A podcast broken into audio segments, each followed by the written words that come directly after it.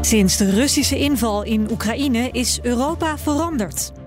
Meer eenheid, grotere defensiebudgetten en een gezamenlijke strategie tegen Rusland.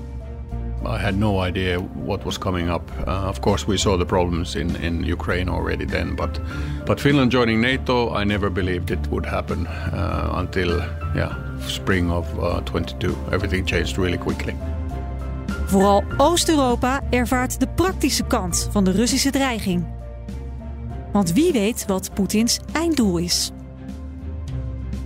In de nieuwe podcastserie De Oostflank gaan onze verslaggevers op reis langs de Europese oostgrens. Ik uh, zit nu gewoon in een bootje in het rivierengebied, de Evros, de grensrivier tussen Turkije en Griekenland. Ze bekijken hoe de zaken daar veranderd zijn. Op het gebied van veiligheid, defensie, vluchtelingenbeleid, politiek en natuurlijk ook economisch. De Oostflank.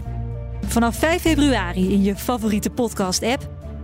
Abonneer je gratis en mis geen enkele aflevering.